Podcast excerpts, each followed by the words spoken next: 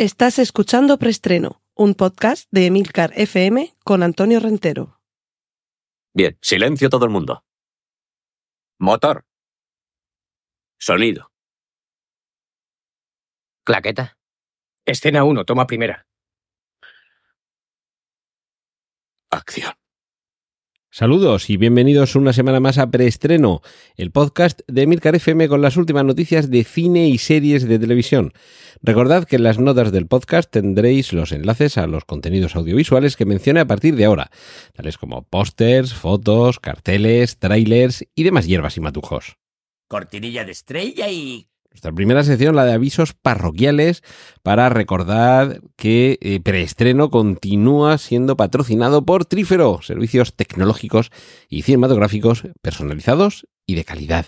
Y además, recordad también que tenemos en, en Telegram un canal para comunicarnos preestreno TV o a través del ordenador t.me barra preestreno TV y que a lo largo de este otoño, y ya os avisaré cuando esté grabado y preparado para llegar, vais a tener un complemento a este podcast de noticias que va a ser Hablo de cine, sin tener que suscribiros a nada más, lo vais a recibir en el mismo feed de este podcast, seguramente eh, los últimos fines de semana de mes, una, una especie de dominical, que en ese hablo de cine lo que vais a encontrar es una conversación en la que uno, un invitado relacionado o no con el cine profesionalmente eh, nos contará bueno pues lo que le vaya yo preguntando lo que vaya surgiendo en la conversación y seguro que os va a resultar interesante descubrir pasiones aficiones experiencias relacionadas con el mundo del cine de parte de buenos eh, amigos buenos aficionados al cine y, yo creo que son todos eh, los que tengo así en la lista perfiles eh, más que interesantes. Cortinilla de estrella y... Vamos con las noticias de cine con un nuevo biopic femenino de Pablo Larraín.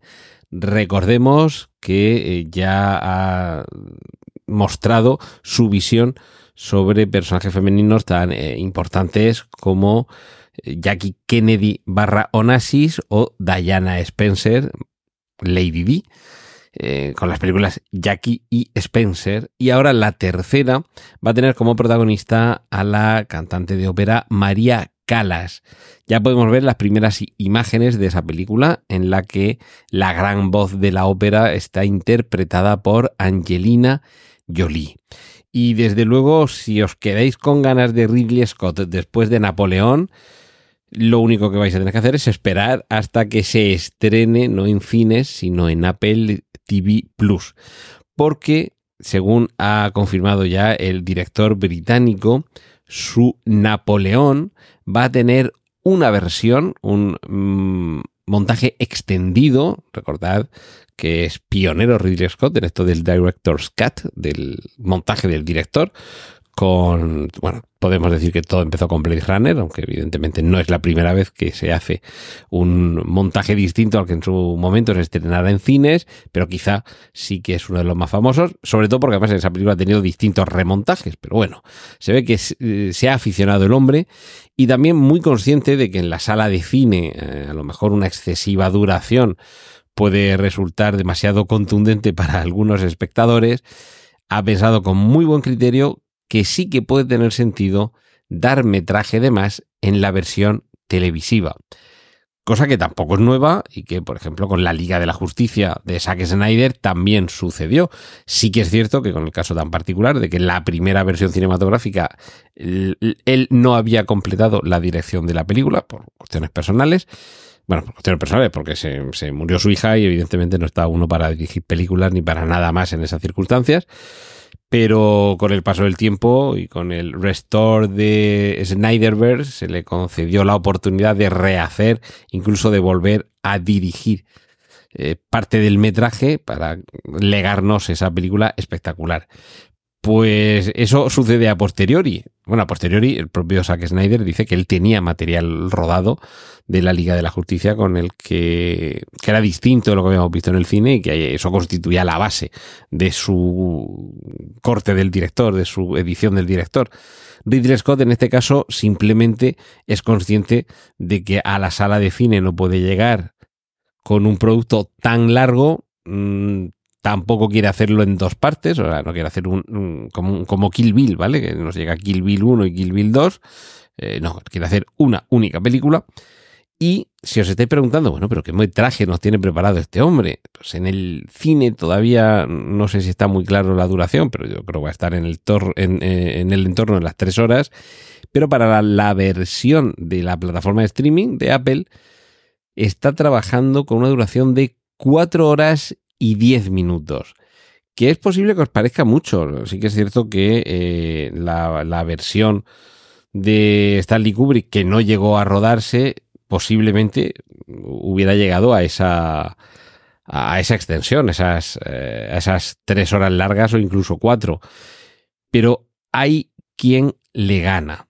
Hay quien le gana y es el pionero precisamente en narrar en cine la vida de Napoleón. Se trata de Abel Gans, que con su película Napoleón en el año 1927, aunque tiene distintas versiones, hay una de ellas, que es la denominada versión ópera, que dura cuatro horas, es decir, se quedaría un poquito por debajo de, de esta versión de Ridley Scott, pero la denominada versión Apolo dura, atentos, ¿eh?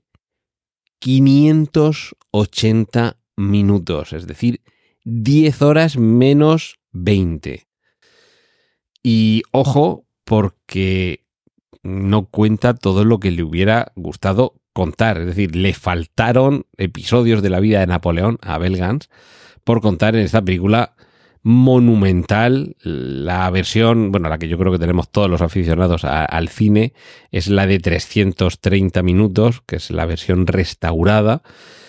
Y, yo, bueno, aún así, no te la ves del tirón, te la tienes que ver en pequeñas, en pequeñas dosis, te la tienes que ir administrando a lo largo de, varios días.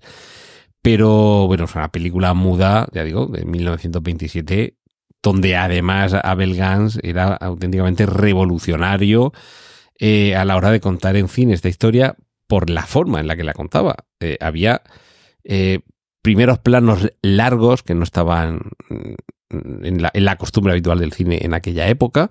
Había eh, tomas con la cámara en la mano, lo que hoy podríamos eh, asociar a películas tipo el caso Bourne, por ejemplo. Toda esta, esta cámara que se va, que se va moviendo un poco y, por supuesto, no existía ni la Steadicam ni nada. Es decir, eh, estabilidad a tope, pero con una libertad de movimiento de la cámara inédita para la época filmación en exteriores, porque los primeros compases de la historia del cine siempre se grababa, siempre se rodaba en, interiores, en estudio. Eh, cámara subjetiva, ¿vale? Que lo que estamos viendo a través de la cámara es lo que ven los ojos de uno de los personajes. E incluso cámara subacuática, bajar la cámara para que veamos qué es lo que está sucediendo debajo, debajo de un río, por ejemplo. En fin, una, una película pionera en muchos sentidos y ese proyecto inconcluso que lo estuvo preparando durante mucho tiempo Stanley Kubrick. Hay, hay, un libro de Taschen gigantesco con toda la documentación que reunió Stanley Kubrick para ese proyecto. Y ahora, al cabo de los años, aunque bueno, había alguna película más sobre Napoleón, evidentemente, pero la idea es que fuera completamente monumental y creo que Ridley Scott en eso eh, ha apostado desde luego por lo seguro y es alguien que está más que acostumbrado a las superproducciones y además lo seguro en cuanto al intérprete, porque colocar a Joaquín Fénix como Napoleón yo creo que va a ser una de esas eh, obras interpretativas que van a pasar a la historia. Así que ya sabéis, cuando la veáis en el cine, si se os hace corta, os esperéis un poquito, que unos meses después estará en Apple TV Plus y ahí la tendréis mucho más larga. Y ahora cambiando totalmente de tercio, eh, podemos ver ya eh, primer avance sobre Me he hecho viral, la nueva comedia protagonizada por Blanca Suárez, en la que, por cierto, aparece Daniel Fez, ya sabéis, eh, el de los consejos para ligar regulinchis, que en esta ocasión lo que le sucede a Blanca Suárez, y de ahí el título, el Me he hecho viral, es que protagoniza un vídeo que se convierte en tremendamente popular en redes sociales y por supuesto esto le va a trastocar la vida. El alivio cómico dentro de una comedia, además, que, que, esté encarnado por Daniel Fez, que hasta donde yo sé es su primera interpretación en una película, pero quienes le sigáis o le conozcáis por, por redes sociales o, o, como me ha pasado a mí, que, que, he ido a alguno de sus espectáculos en vivo, tiene una vis cómica innegable y me parece lo, lo, poquito que de momento se ha podido ver sobre esta película, me parece que es un avance de una película en la que nos vamos a divertir.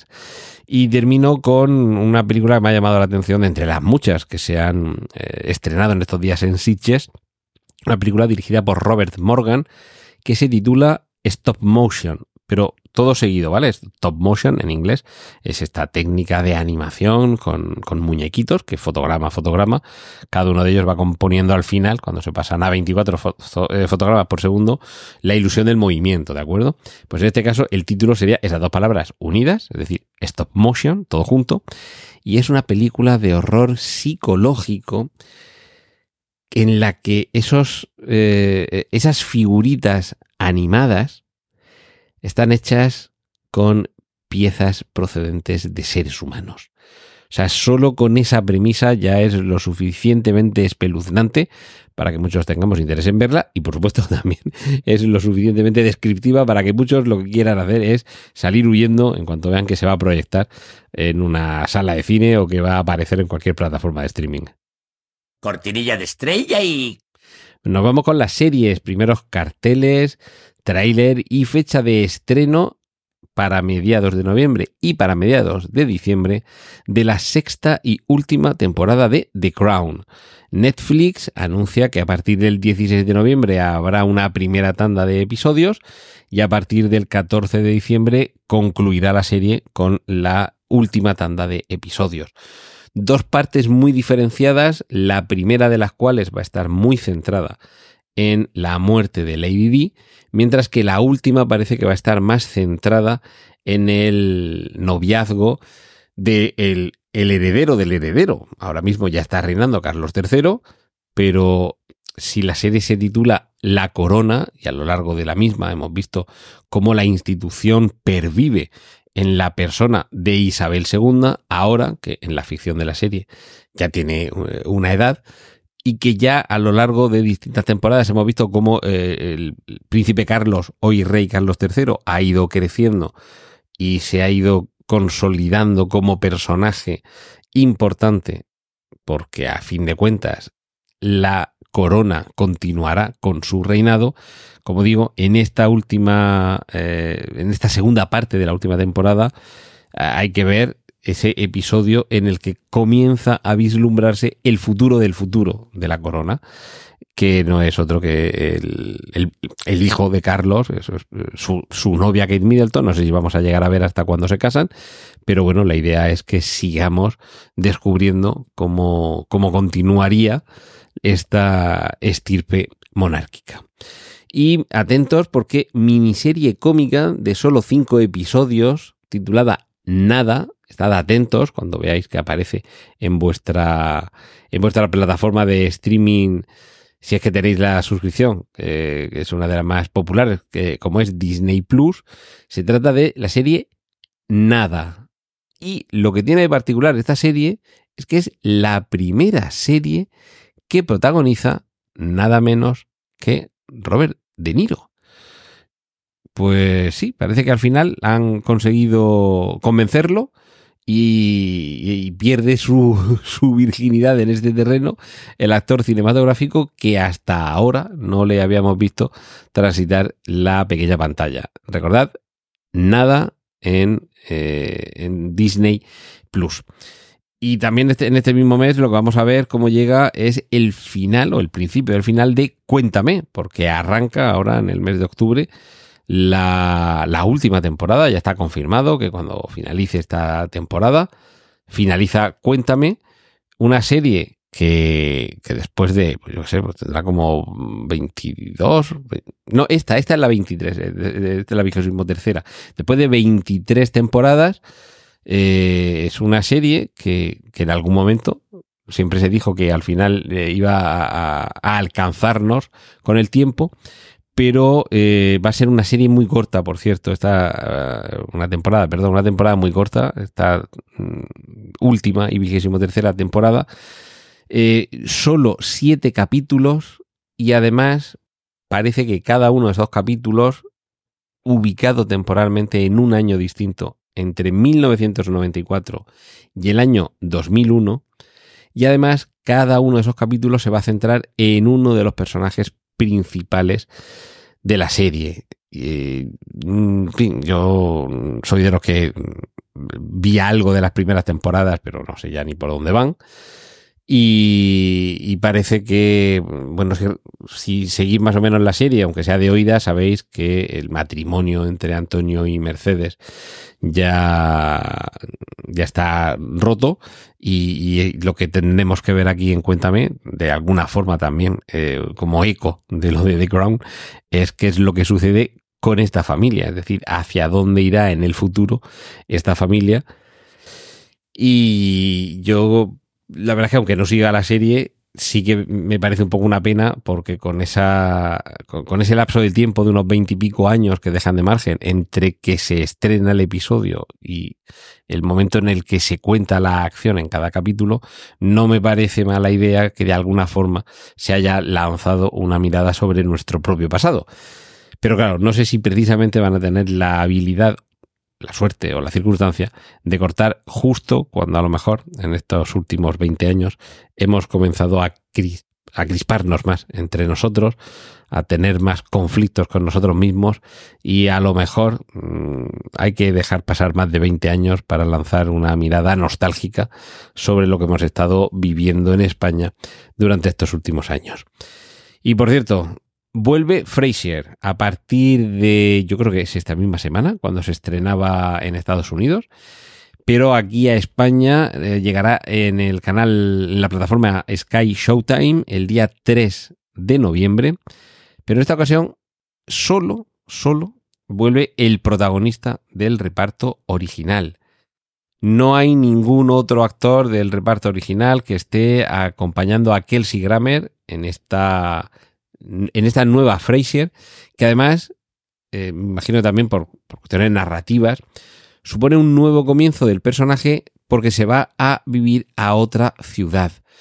Evidentemente había algunos eh, actores que al haber fallecido ya no podían estar, otros siguen vivos y en activo, y, ya lo único es esperar si en algún momento a lo mejor algún actor, alguna actriz eh, aparece mm, como artista invitado, pero desde luego como habituales no vamos a tener a, su hermano Niles, por ejemplo, que parece el personaje más divertido de, de todo Frasier. Y, como digo, es que, claro, tiene que ver sobre todo con un cambio de, ciudad. Se va a vivir eh, de Seattle, se va a. Pues no me acuerdo a dónde se iba. Pero bueno, quiero decir que, que, se va a vivir a, Creo que es a Boston. Creo que se va a vivir a Boston. Y, claro, ese cambio de ciudad también lo que permite es cambiar el ambiente, renovar los protagonistas, eh, los bares, la emisora de radio, el apartamento, todo cambia y con un nuevo reparto vamos a ver si Frasier, una de las series más divertidas, lúcidas, ingeniosas de la historia de la televisión, no pierde su encanto.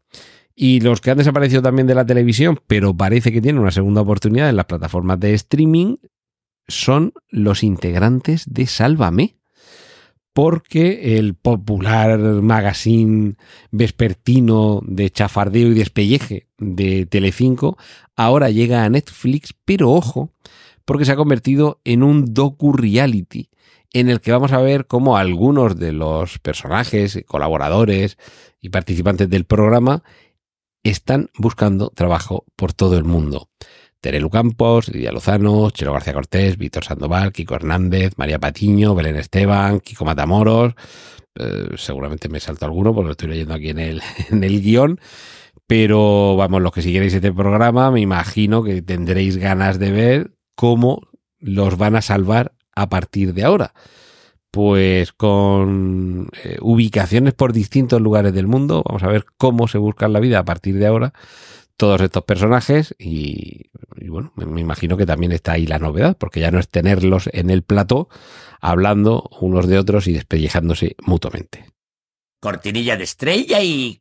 Y vamos terminando con la sesión de adaptaciones para hacernos eco del tráiler que ya se puede ver de Los Juegos del Hambre, Balada de pájaros y serpientes, una nueva entrega de esta saga literaria y cinematográfica que como ahora tiene también precuelas literarias, no iban a tardar mucho en adaptarlas a la gran pantalla.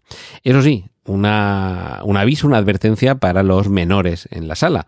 Y es que por lo menos en Estados Unidos ha obtenido la calificación PG-13.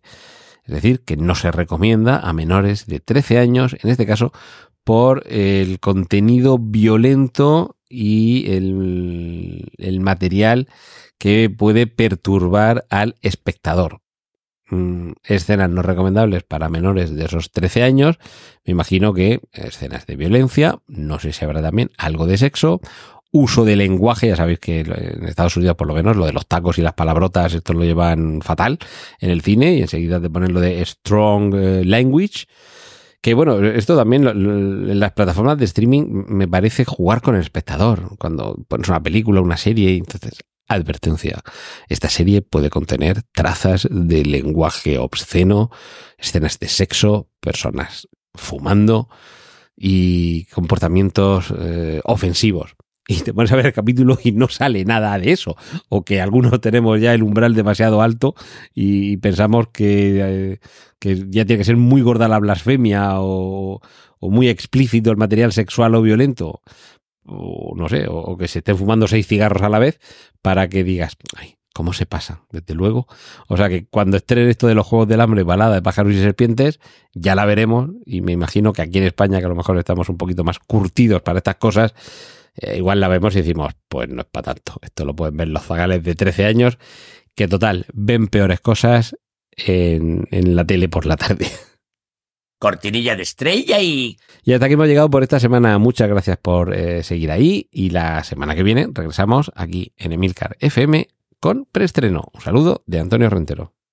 ¡Y corten! Gracias por escuchar preestreno. Puedes contactar con nosotros en emilcar.fm barra preestreno donde encontrarás nuestros anteriores episodios. Genial, la positivada.